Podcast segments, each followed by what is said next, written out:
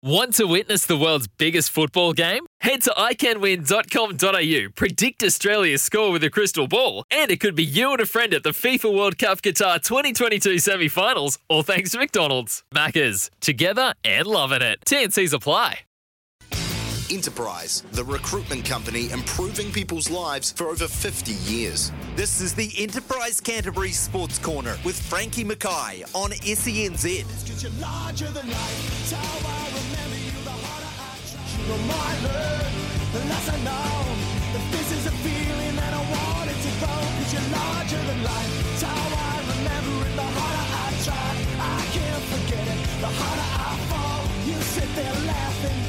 You come here, watch me dancing on the floor. Good morning and welcome along to the Enterprise Canterbury Sports Corner. Enterprise, the recruitment company improving people's lives for over fifty years. I'm your host, Frankie Mackay, and between seven and eight this morning, we're going to chat all things sport and all things Canterbury sport as well. Well, in the week that's been, the, the tiny Jamison Trophy finally got underway. Originally scheduled for three games, it was condensed down to two, played in two games, two days, after visa issues plagued the Jamaica Sunshine Girls, so much so that coach Connie Francis had to be named on the bench. To put this in a little bit of perspective, she debuted for Jamaica the same year that Ian Foster debuted for Waikato, nineteen eighty-five. I can't quite imagine Fozzie having to don the black for the All Blacks, but Connie Francis was there if needed. Luckily, starting seven made it through both games and she didn't have to take the court. But the Silver Ferns completely dominant, winning by twenty-five and forty goals. Canterbury Pride got their season underway with a three nil win over Central Football last weekend, and today, two forty-five, they take on Western Springs at Seddon Park in Auckland. The All Whites were back in action Thursday night against Australia, ending an eleven-year gap between matches between the two sides. And today, in a little couple of minutes time, we'll catch up with Wellington Phoenix legend Paul Ifill and go over the ins and outs of that match. The White Ferns won the first two O D Is and clinched the series, and Friday night footy was back at Orange Theory Stadium last night. Canterbury getting off to a slow start before running out thirty-eight to twenty winners. Prior to that game, we caught up with former All Black captain and front rower Richard Loe to give us his thoughts on the All Blacks ahead of Bledisloe two, the Black Ferns, and just how that Canterbury N P C side is tracking. So we'll play that out just after seven fifteen this morning. Of course, there's going to be Frankie's Five, which takes on a bit of a football theme this week as I nominate my greatest five ever All Whites. Addington Raceway brings us what's happening in Canterbury, and to round out the show, we finish with the Melray Electric Panel, where this week it takes on a real cricket theme. We've got Jeremy Coney and Garth Galloway joining me. So a big show coming up. Our first guest is an outstanding chat, so let's get to it. Football time, and the All Whites are in the middle of two international friendlies against Australia, which are being staged to mark the hundred-year anniversary of the first encounter between New Zealand and Australia. Thursday's one nil Australian win was the sixty-fifth time that these two teams have met, with the All Whites winning thirteen, Australia forty-one, and the other eleven, ending in a draw. Joining me today is former international and Wellington Phoenix legend, who's now moved into coaching himself with Christchurch United Club, Paul Ifill. Paul, thanks so much for joining us and, and welcome to the show. No problem. Thanks for having me. Now, Thursday's one nil loss, but some, some real positives there for the All Whites, I, I thought. How did how did you see the game? Yeah, I, th- I thought there were some positives. Um, I think one thing's for sure, we should do these sorts of games more often, um, not just for anniversaries. I think it would be really um, beneficial, um, especially to New Zealand. I think it's hard for us to get uh, meaningful games. Um, and certainly, although it was only a friendly, I think there was a lot of feeling to it. Um, I thought it was pretty high intensity. Um, and I felt felt we did okay. Um, I thought we built up really well. I thought the build-up play has, has clearly been worked on.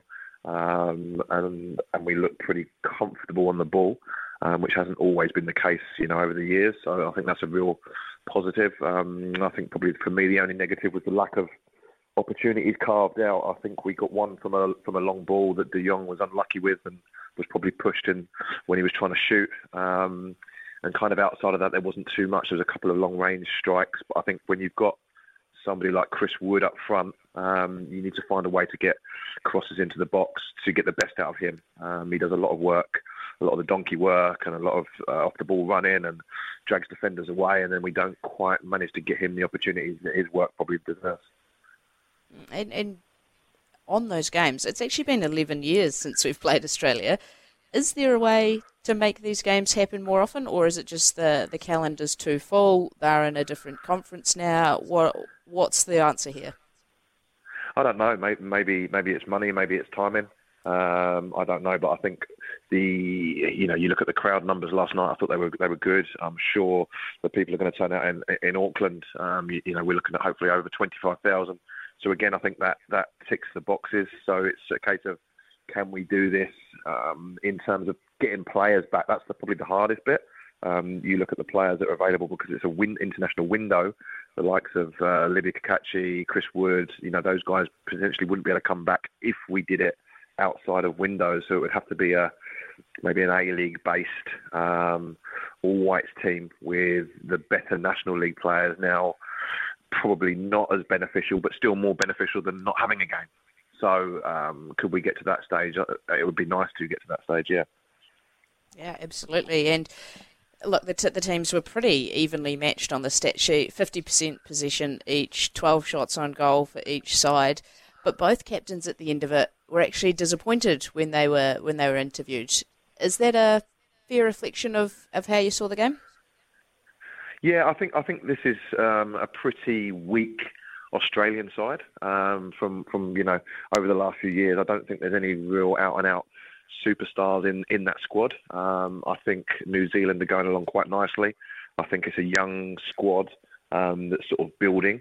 Um, you look at some of the players that are out there; they're, they're starting their careers really, and it, I think it will stand us in good stead that um, if we can keep this, this particular group together and add to it, I think there's going to be plenty more to come. So I think the future's probably brighter for New Zealand at the moment than it is for Australia, and that, that maybe couldn't have been said um, a few years back. So I, I think we're going to go the right way, um, but yeah, I'd like to see more chances created and, and, and taken.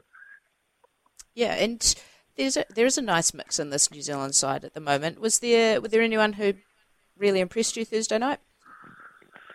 Um, I think Libby Libby down the left hand side always always impresses. Um, I thought yeah, Joe Bell again is someone who gives you a lot. I thought I thought the running in the midfield from um, from Garbutt as well was um, was pretty good to see, and he links up nicely with Elijah Just. Um, you know they, they, they came through together in the Olay Academy, um, and I think you can see that link up working well. Um, it's just trying to get those guys in and around Chris Wood maybe a little bit more. Um, so you've got that link up between the, between the three rather than it being a, a little deeper. Yeah, you mentioned you want to see that finishing aspect of the game. We want to see goals on the score sheet. Are there real concerns in that area? I think it's now four straight games without a goal. I just think at the moment, and, and I think it's a thing in, in, in New Zealand, we don't produce Um, centre forwards. Um, you know, we've had one of the best ever in, in Winton Rufer many, many years ago. Um, Chris Wood, we had Smelts as well in between. Um, you know, out and out goal scorers. I think Woodsy is an out and out goal scorer, but my worry would be who's the next one coming through. Um, and that's a, a problem. Is Ben Waine the guy to, to pick up the mantle when, when Woodsy does retire? Um, you know, hopefully we've got a few more years of him yet. But um, yeah, who's going to be the next one? Is it Ben Waine? Looking beyond that, yeah, you've got Keon Donkers, Oliver Calotti doing well in, in the under nineteens um, at the moment. Um, but I think that's a, an area that we need need to look at as, as a nation um, and, and produce more more centre forwards really. Yeah, and that's that's a tough question as to, to how to do that. And maybe with your coaching hat on, you can you can think through that. You can be part of I'm, what's I'm, happening. I'm, I'm in looking that. into it.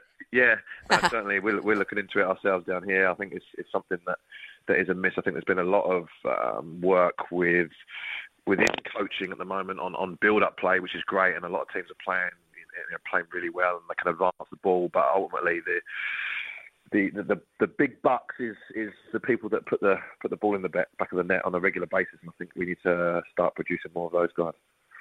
Yeah, and, and I guess with your coaching head on still, do you... Do you like what Coach Danny Hay is doing? Do you like the style that the the All Whites are playing with? Yeah, yeah, I, I think so. Um, I think it's been good. I think we've I think we've come on um, from what I've seen. um, in, the, in the games that I've watched. I think we try and play a, a decent style of football. Um, we are trying to build up, and I think, again, like I keep going back to, I think Danny has had a real go at, at making us a, a footballing side um, that can mix it with, with, with decent international sides now. I think, you know, gone are the days where we just had to sort of dig in and see if we could nick a goal. I think we look like we're pretty comfortable in, in most aspects of the game. So it's it's that final third, which is which is always the toughest bit, in, in my opinion. You know, again, putting the ball in the back of the net is, is, the, is the hardest thing to do.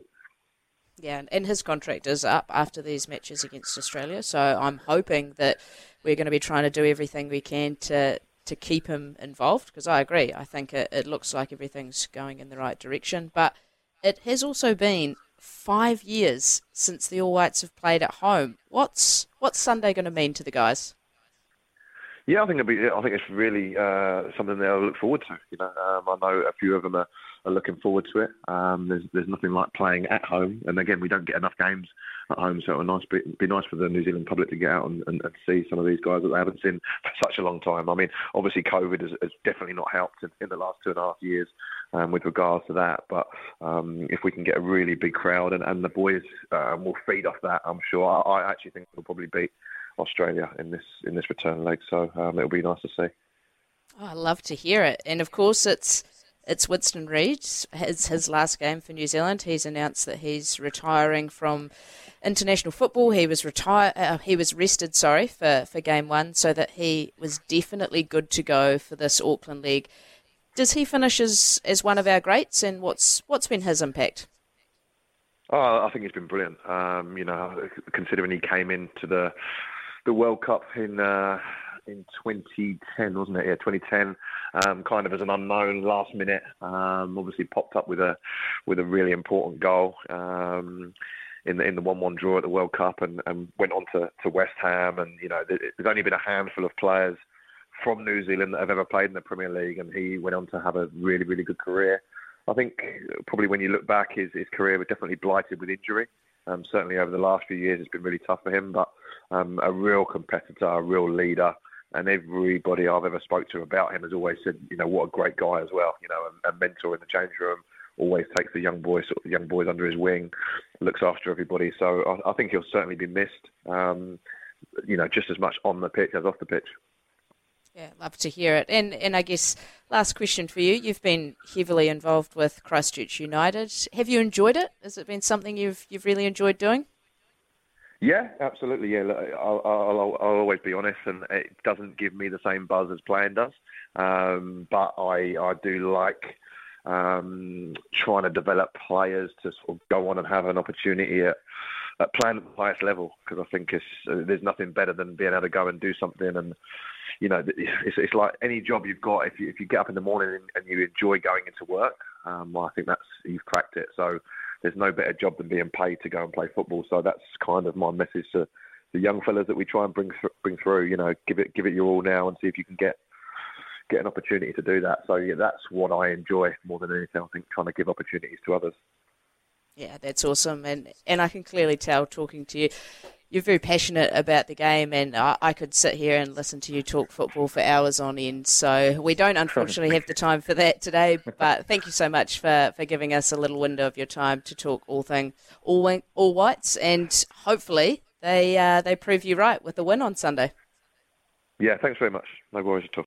Time to talk rugby now. This Canterbury Rugby update brought to you by Kevlar Homes, proud partner of Canterbury Rugby. Ahead of a big weekend of rugby, we caught up with former All Black captain and friend of the show, Richard Loe. Richard, thanks so much for joining us again. How's how's your week been?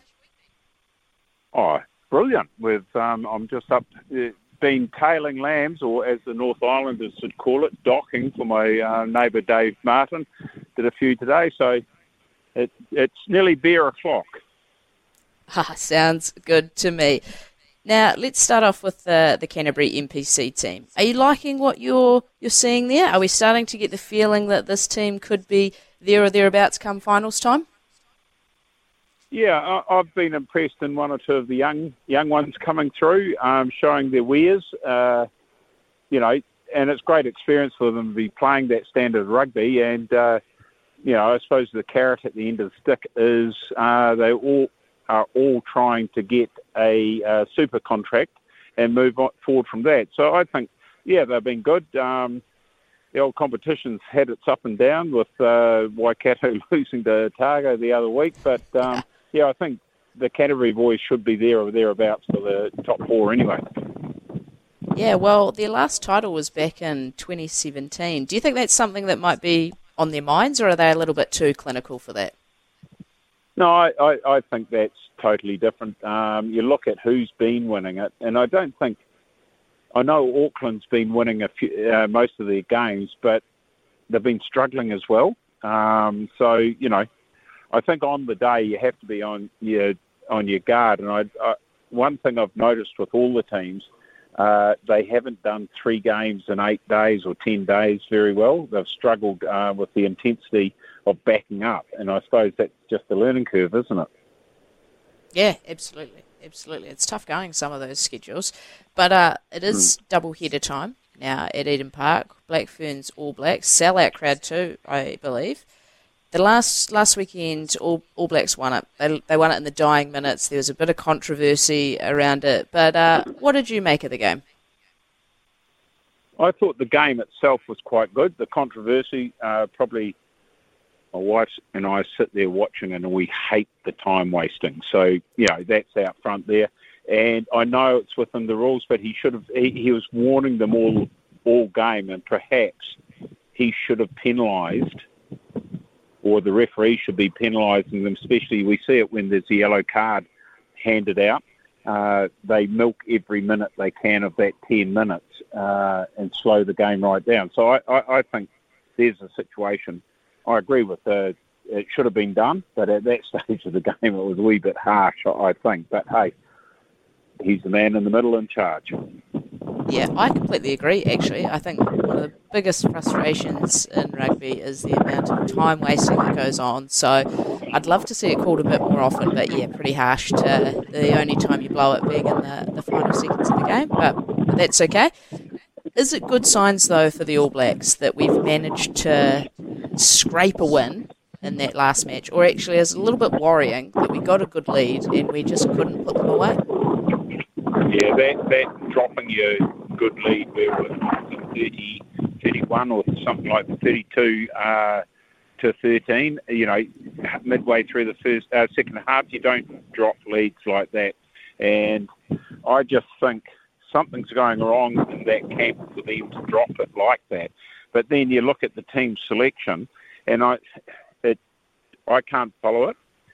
Um, they brought down, all right, Cody Taylor had a mare his last outing, and I believe he deserves another, you know, shot at it. I think Dane Coles is a bit long in the tooth now, so, you know, they should be looking for someone young. But you go the next position out, the young props. Mm. The two Canterbury lads, Bauer and uh, Newell, have been coming on and doing what they need to do and doing it well. The Lau Lau has all, already indicated, or stories out, he's talking to French clubs, so let him go. You know, Tuamafasi, his use-by date is up. You know, you've got four young props that are playing well, keep playing them, and, you know, they'll get more experience, they'll get better at their trade, and they'll be ready for next year. But messing around bringing Lalaulau and Tuamafasi back on the bench just bewilders me a wee bit. Yeah, totally agree. Because they're only young, young fellas. You want them out there playing as much as they can and just getting used to test match footy. But I, it's it's probably not the only area that there's been a little bit of contention around selection. Some of these changes, mm. they've been injury enforced, of course. But yeah. You've got Geordie coming into number twelve. We still can't see Will Jordan with number fifteen on his back. What do you make of this back Correct. line? Well, the midfields, you've got Leonard Brown, he's broken. Uh, Goodhue's broken. Who else have we got that normally running around the midfield there?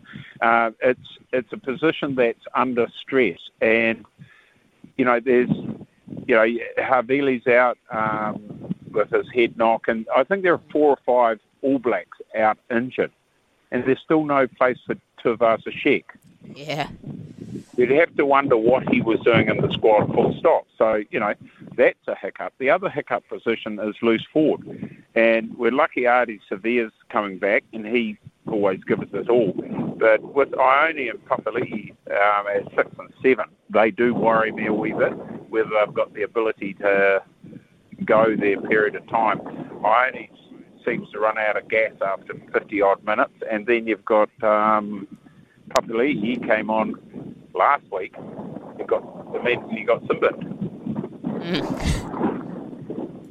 Yeah, hopefully we so, don't see too yeah. much more of that, to be fair. But uh, also Sam Whitelock, I think he's been in great form. I'm really pleased to see him with the, the captain's armband on again this weekend.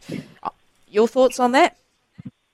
Yeah, well, yeah, Artie's had the week off, and otherwise they might have made him captain uh, last week when, when Sam Kane went off. But Sam Whitelock's picked up the mantle and he's run with it.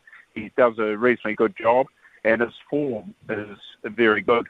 And I just think he he's the right man for the job. Yeah, and you mentioned Cody Taylor a little bit earlier on. How do you think he's feeling coming into this match? I mean, Takiaho has been sensational. Do you think Taylor, even though he's got the start, he's got the opportunity to impress again, do you think he's under a, a little bit of pressure? Immense, immense pressure. We know how good he can be, and he can be very good. And he has to find that form uh, quickly. Otherwise, you know, uh, at this stage, stage him and Dane Coles are, you know, fighting for that second and third position, and uh, you don't want, you know, I, I think there should be one or two young hookers, uh, you know, out of the, you know, uh, N P C that should be given a go too. So, you know, it's a long time until World Cup next year and someone can put their hand up, and I think it's Cody's chance to put his hand up and play for sixty plus minutes. But as an All Black fan, I'm pleased to have a very good hooker. It's like the South African with Malcolm Marx, isn't it? Mm. Have the best hooker in the world sitting on the beach. Um, we're, we're lucky we've got a very good hooker. If Cody doesn't perform tomorrow evening, today evening, uh, then, yeah, we're in for it. Yeah, absolutely. And it is a double-header this weekend in Auckland. The Black Ferns are playing as well. They take on Japan. It's their last hit out before the World Cup gets started. What are they going to need to see from that game? I think the seven uh, girls that have come back uh, into the squad, the three of them, two are starting, I believe, and Fuller's on the bench. So I just think they have to, those three especially, have to show their wares um, so they can put pressure on the squad. It, you know, Wayne Smith knows what he's doing, and I think he's done it very well. Yeah, well, even um, Sarah Hirani during the week, she mentioned how much she was having to learn and how much she was having to spend so much time before training just uh, cramming and going through the paperwork and everything she needed to know to play a test match on, on Saturday. So there's clearly a lot of work that needs to be done. But, yeah, we, we have to put faith in, in Wayne Smith that he that he knows what he's doing, and he, he's got a squad that hopefully could try and, and win that World Cup, ideally. Um, but I'm going to put you on the spot a little bit here. Are you game enough to give us some, some score predictions for the two games this weekend? Oh, the girls are easy, they'll win. Yeah, they'll they win by plenty, them. won't they? Yeah, they, they, they'll win by plenty. Yeah, you're dead right there. The All Blacks should win. Otherwise, they, the hoodoo of Eden Park is out the back door. Um, I am disappointed with the selection, and though we spoke about the ones uh, that are on the beach ready to make their first, you know, appearance for a while. If and when they come on, and I'm talking the Tuamafasi, the Lau Lau's, the Tuavasa Sheks, if and when they come on, if they don't play out of their skin in, spe- uh, in spectacular form, we're in trouble. Yeah, couldn't agree more, to be fair. Are you going to give me a, a possible scoreline? Are we thinking over, under thirteen? Uh, they'll score. They'll score a couple of tries and kick two or three penalties. So what's that? Um, let's let's say thirty-two eighteen. Like it, like it a lot. Is that enough for us to? Is that good enough for us to win the um, championship? I hope it is. Yeah, I think fourteen, it should be fourteen, actually. Fourteen points. We get the bonus point. Yep. Cool. Yep. Like it. So that's perfect. That's what we're after. Let's hope for two good New Zealand wins in front of a full house at Eden Park. Richard, thanks so much for your time once again. Enjoy the footy and, and look forward to catching up again soon. Thanks, Frankie. Well, that was former All Black captain and passionate front rower Richard Loe, who we spoke to yesterday ahead of the Canterbury-Auckland game, and we really appreciate his time during a busy Friday. So don't worry when he refers to Beer O'Clock. That was Friday night beers and not one first thing this morning. He was spot on the money with his takes on the N P C. Canterbury not at their best early and were punished to be ten nil down before kicking into top gear and running out winners thirty-eight to twenty over Auckland. So let's hope his predictions for tonight's doubleheader at Eden Park are right on the money too. That was your Canterbury Rugby update brought to you by Kevlar Homes, helping build the future of Canterbury Rugby. Kevlar Homes, proud partner of Canterbury Rugby. twenty-six minutes away from eight o'clock, and let's head around the grounds and check out what's going on in Canterbury. The big news, the Takahe to Akaroa Road Relay has been forced to change its route over, it's it's been for more than eighty years. The New Zealand Road Relay Champs was scheduled as part of the eighty-second Takahe to Akaroa run, and it'll still go ahead today, just at Bottle Lake Forest, instead of the iconic seventy-six k route. Tomorrow morning at nine a m, the Muddy Good Run is happening at the Mandeville Sports Centre, if that's your thing. And of course, there's racing happening too. Motukarara are hosting the Alabar D G Jones Trotting Cup tomorrow, and S E N Z has, of course, got you covered as Mick Guerin and Greg O'Connor share their best of the day from eleven a m. New Zealand's favourite race week coming up too, Addington Cup Week, November eighth and eleventh, on sale at addington dot co dot n z. It's time for Frankie's Five. Yeah, that's right. That time of the show again, Frankie's Five, brought to you by South Island Forklifts for all your forklift needs. It's football themed this week, and on the back of Winston Reid announcing his retirement from international football, Coach Danny Hay resting him Thursday so he would get his farewell on New Zealand shores. It got me thinking about where he fits in our greatest ever players. So that's the theme of Frankie's Five today, the five greatest All Whites. Now, producer Jacob, he's our resident football expert, so I'm sure he's got something to add on the back of it, possibly even a Jacob's Five today. But I'll get started in no order. Number one, Winton Rufer. Paul Ifill mentioned him earlier. He, he mentioned him as one of our best ever. If it's good enough for Paul, it's good enough for me as well.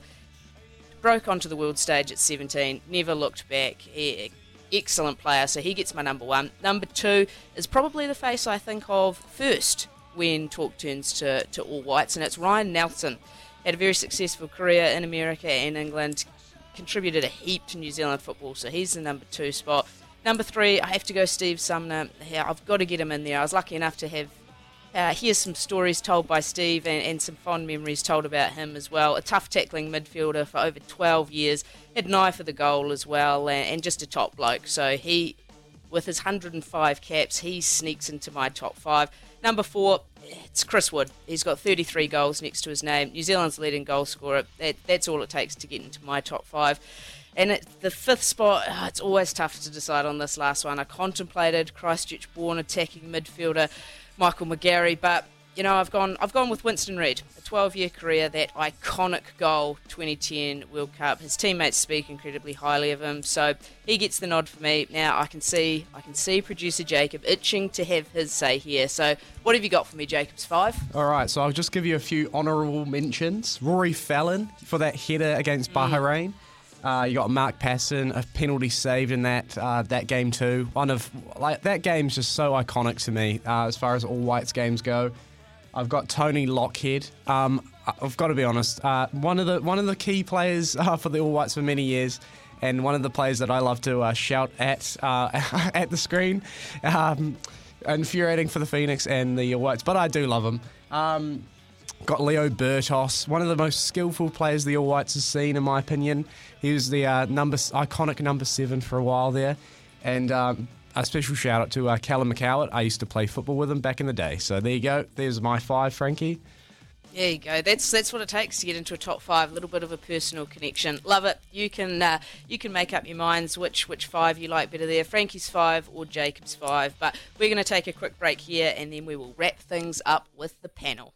Right, into the home stretch now with the panel, and two fabulous panellists today. The panel proudly sponsored by Melray Electric, putting the spark into Canterbury Rugby. I'm joined today by two of the voices of cricket, and Jeremy Coney and Garth Galloway. Good morning, gentlemen, and, and welcome to the show. Uh, good, good morning, Frankie. I, I can't believe you've got Coney out of bed at this hour, or have you? Is he there? Uh, uh, well, he's showing up, up on my screen. he's up, up, he's up. I am, yeah, I'm up, Frankie. Hi, how are you? G'day, Garth. I'm... Morning. I'm great, I'm great. Well, since I've got you both here, let's... Look, let's dive into some cricket chat. Jeremy, I'll start with you. The Black Caps. Look, oh, yes. Do they just have a mental block against Australia? What What is going on there? Well, that's uh, that's a big question, Frankie. um, what was going on there? Well, they got into positions where they could win games and lost them, basically. I, I don't think we're playing... We're we're a little team in decline, aren't we? Um, I think. I don't think our players are playing as well as they might. Um, and I'm talking about some of the key players as well, like Williamson and Conway, for example, with the bat. Um, they're not quite in the form that they have been. And they're getting stuck in the crease. And they're not... They're good enough players. I don't think there's any doubt about that. But good players, I think, Frankie, can can hit a good ball for a run. In other words, they manipulate themselves around the crease in order to get it to the leg side, and they force the bowler in the end to bowl wider of off stump, and a cut comes in or a drive comes in and so on. So, but they are unable to do that at the moment. Uh, and and I mean, I'm not I'm not saying the conditions were overly easy. Uh, I think every Every batsman struggled a little bit over there um, on, that, on that pitch.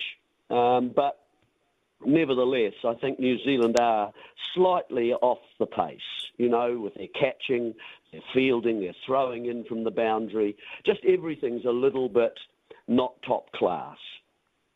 Yeah, I'd agree with you there. And, and Garth, it, it needs a bit of a quick fix, really. That, that T twenty World Cup is coming up quickly. What? What needs to change to start winning some games in Australia? Is it as simple as when Williamson's back in form, this team starts running along a lot smoother? I think that's a that's a key factor for them. Um, you know, I mean, Australia, and, and you and I have talked, Frankie, about how, I mean, I, Jerry's hit the nail on the head saying it's a team in decline. I think it is, um, you know, and that's in all forms of the game. Uh, and, you know, the practices, they've had warm-up games against uh, Ireland, uh, the Netherlands, Scotland and so on. Nice sort of tours, but they don't really advance you. They advance those sides, but they don't really advance New Zealand much. Um, I think with the T twenty World Cup, you know, I mean, in the end, our pool's pretty good. Uh, England and Australia, look, you know, obviously you've got to win one of those games. Afghanistan, they should beat. Ireland will probably get into it, and Sri Lanka will top Pool A and, and get in. So, in Australia, uh, you know, it comes down to two games, really, Australia and England, and winning one of those to get through to the semi-finals. Um, I think that a huge amount uh, rests on Williamson with the bat, and, and Jerry's highlighted the fact that, you know, Conway is not scoring runs. Guptill looks to be struggling and spluttering a little bit towards the end of a very good career. Uh, you know, we've got quite an inexperienced side. Players like Allen haven't played a lot of international cricket, so... Uh, you know, I, I, I'd love to see them do well. I think you can put your house on the fact they'll lose to Australia in, in the game against them, and then the game against England will become absolute key.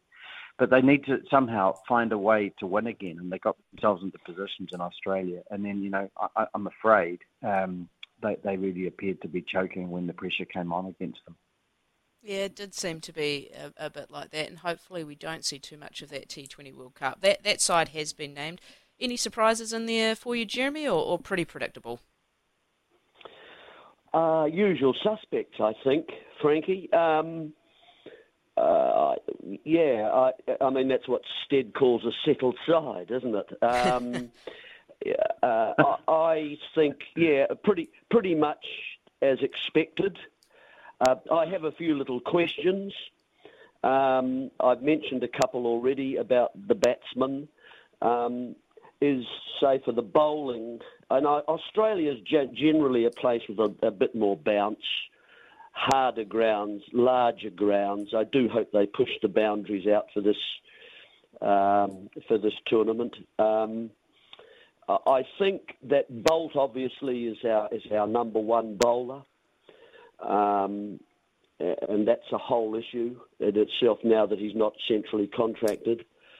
Southey, a little bit of a question uh, about his pace over in Australia. one hundred thirty k, I don't think will do it. Um, and is he quick enough over there? He just looks a bit lacking zip and looks a bit fatigued to me, actually. Um, and then Ferguson and Milne, the other two. Um, Milne, I hope his injuries are gone. Apparently he's going to be fit for the pre-tournament in Christchurch. Ferguson looks to be going for a few. Um, Santner and Sodhi is a bit of a question mark for me in Australia. I think he's our, I think he's our best wicket taker in, in sort of mm. T twenty stuff. But I just think he's more an Asian kind of bowler. You know, U A E, Pakistan, India, West Indies, that ki- those kinds of territories. And I think the bounce, well, we'll wait and see. I, I mean, I don't want to be a soothsayer of doom or anything like that, but I just have a question mark about him a wee bit over there. Um, and then I've got a question also about the number eight position. Who bats there? Because number eight's become a key, you know, a key power player. And I I don't know quite who New Zealand are going to play at number eight after Santner at seven, who's actually improved his batting a bit. Uh, so, you know, it looks like it's going to be Guptill and Conway, although, it, you know, they've used other openers there. And uh, do you throw Finn Allen, who's got a strike rate of one hundred fifty-six in there for a start, and push Conway down and Williamson down perhaps, one of those positions? Mitchell, then you get into the power players, Mitchell and, and Phillips perhaps, they're one forty and one thirty-three for strike rates, and Neesham one seventy. Then you're down to Santner one thirty-five. So that's where the, the guts of our runs, you would hope, comes from, um, once they get a decent start in the foundation. Whether we get that or not, I don't know. Um, and then at number eight, who do we have there? And so that's that's a bit of a question mark for me.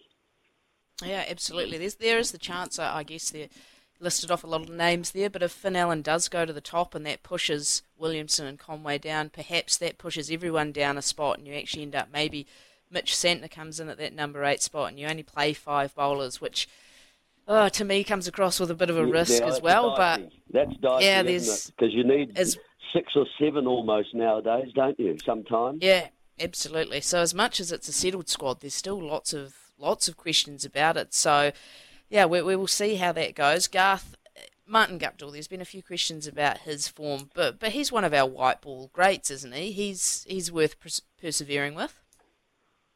Yeah, I think so. I, I, I, I know, absolutely. He's he's got to go to the World Cup. He deserves, you know, he he deserves that. Um, I I just wonder, you know, if he's just petering out a little. Um, and, and as Jerry said, you know, you're not seeing him Uh, able to work the ball into the gaps and get out. He, you know, he's throwing it, his hands at the ball and getting out in slightly unexpected situations. Um, you know, I think of Taylor's last couple of years in Test cricket, and you know, I always think if players, the ideal thing is to go out on top and to be remembered at the at, at, at the peak. You know, that, that doesn't always uh, take place, obviously. Uh, Guptill, I think, is, you know, he's right in that area now where uh, people are starting to talk about the end, and I think that's fair enough. T- T20, you know, what, what's he played? one hundred twenty-one games at an average of thirty-two, strike rate of one hundred thirty-five. That's a, you know, that's a hell of a good record. Uh, good if numbers. You compare it to what, what's that? Yeah, they're good numbers. And if you look at yeah. Williamson, uh, you know, he, he's played um, uh, fewer, what, just looking at Williamson's average, he's played fewer T twenty games. He's averaging exactly the same, thirty-two, and his strike rate is uh, a little bit lower, one twenty-three. So, and if you look at Guptill's one-day average, uh, forty-one, and, and, and Williamson, which is okay. It, it, I don't think that's absolutely top class. It, it's it's very good, though, in New Zealand conditions mainly. Williamson's averaging forty-six. Guptill's strike rate is eighty-seven. Williamson's is eighty. So the key, you know, the key for Guptill is he's been a good run scorer, and he's scored his runs at a very good clip. He's often given New Zealand a great start. Uh, you know, I really hope that he has a great World Cup. The other thing about him that people should remember, a, a wonderful fielder. You know, he's been he's been a great fielder for New Zealand and done done good, good things, but um, needs to find a way to get a start, and he, he's going to be key because losing wickets early in that T twenty World Cup will put that you know, some of those other players under a lot of pressure. And, and a lot of those players, even though Gary said, says it's a settled squad, a lot of them are very inexperienced. Yeah. A, a tri-series coming up in Christchurch. Jerry, you mentioned it earlier. Is, is this going to be a good warm-up for T twenty World Cup, Bangladesh and, and Pakistan involved? Well, you'd have more idea of the pitch conditions down there in Christchurch. It's a belter. Um, it's always a belter. There you, well, there you go. Um, in that case, it'll be jolly good, I would have thought. Um, I don't know. I don't know. Bangladesh, Bangladesh um, aren't regarded as a really strong uh, opponent, I wouldn't have thought. But, I mean, it's just for New Zealand to get out there and start to iron out some of the little issues that are developing and occurring in our games, game situations. When, how do we use our bowlers? What's the best way to use it? It's not going to be ten overs. So we have got this this group of bowlers, haven't we, which is sort of part-timers, if you like. You know, the Neesham and the Bracewell and the Mitchell and, you, you know, that, that type of bowler. Are we going to be able to slide them in at various times for one over and get them off? You know what I mean? Um, yeah, absolutely. And, and I, you know, it's getting the, that pattern about how are we going to play um, and when we're under pressure in games, who can we look to? Um, and, and our fielding, our movement in the park, you know, our throwing and those kinds of things. Everything has to be lifted. And so I think those three games are, you know, that tri-series is important. Once we get over there, we play South Africa and we play Pakistan in Australia as build-up. They'll be interesting games too. Uh, and then we're into it. So, look, we just have to just lift everything. Um, I can't say more than that. Perhaps it's yeah. me just feeling tired from last night. Yeah. No, that's that's I, yeah, absolutely Jerry, spot on. Yeah, I think Neesham's one of the players I think he'll be a key player. You know, I, I do think he's he is the sort of bowler that you have to slide in for one every now and then. But he's a, he's a very, you know, I think his key thing is his finishing. And, um, you know, but I, but I think when it comes to it, they've got few players they can rely on, you know, few real stars. And uh, and as you say, in those warm-up games, I mean, I don't think Bangladesh in New Zealand conditions are going to pose uh, much of a threat. Australia's so different playing over there. That's where it's, um, you know, that's where it's going to be diff- difficult with the ball bouncing.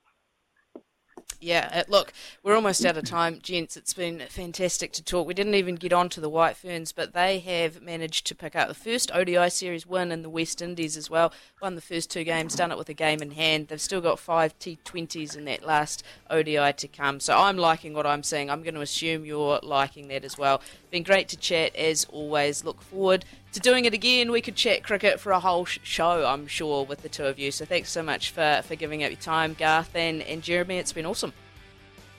My pleasure, Cheers. Frankie. See you, Jerry. Bradman's off for a walk. I'm Bye, Bye. Bye, mate. See you.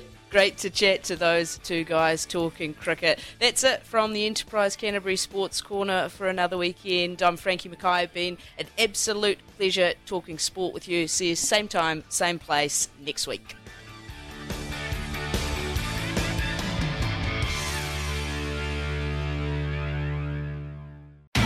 It's Tyrepower's Big Footy Final Sale. To kick things off, you can get the power to buy three and get one free on selected Toyo passenger car and S U V tyres. Tyrepower's Big Footy Final Sale can't last.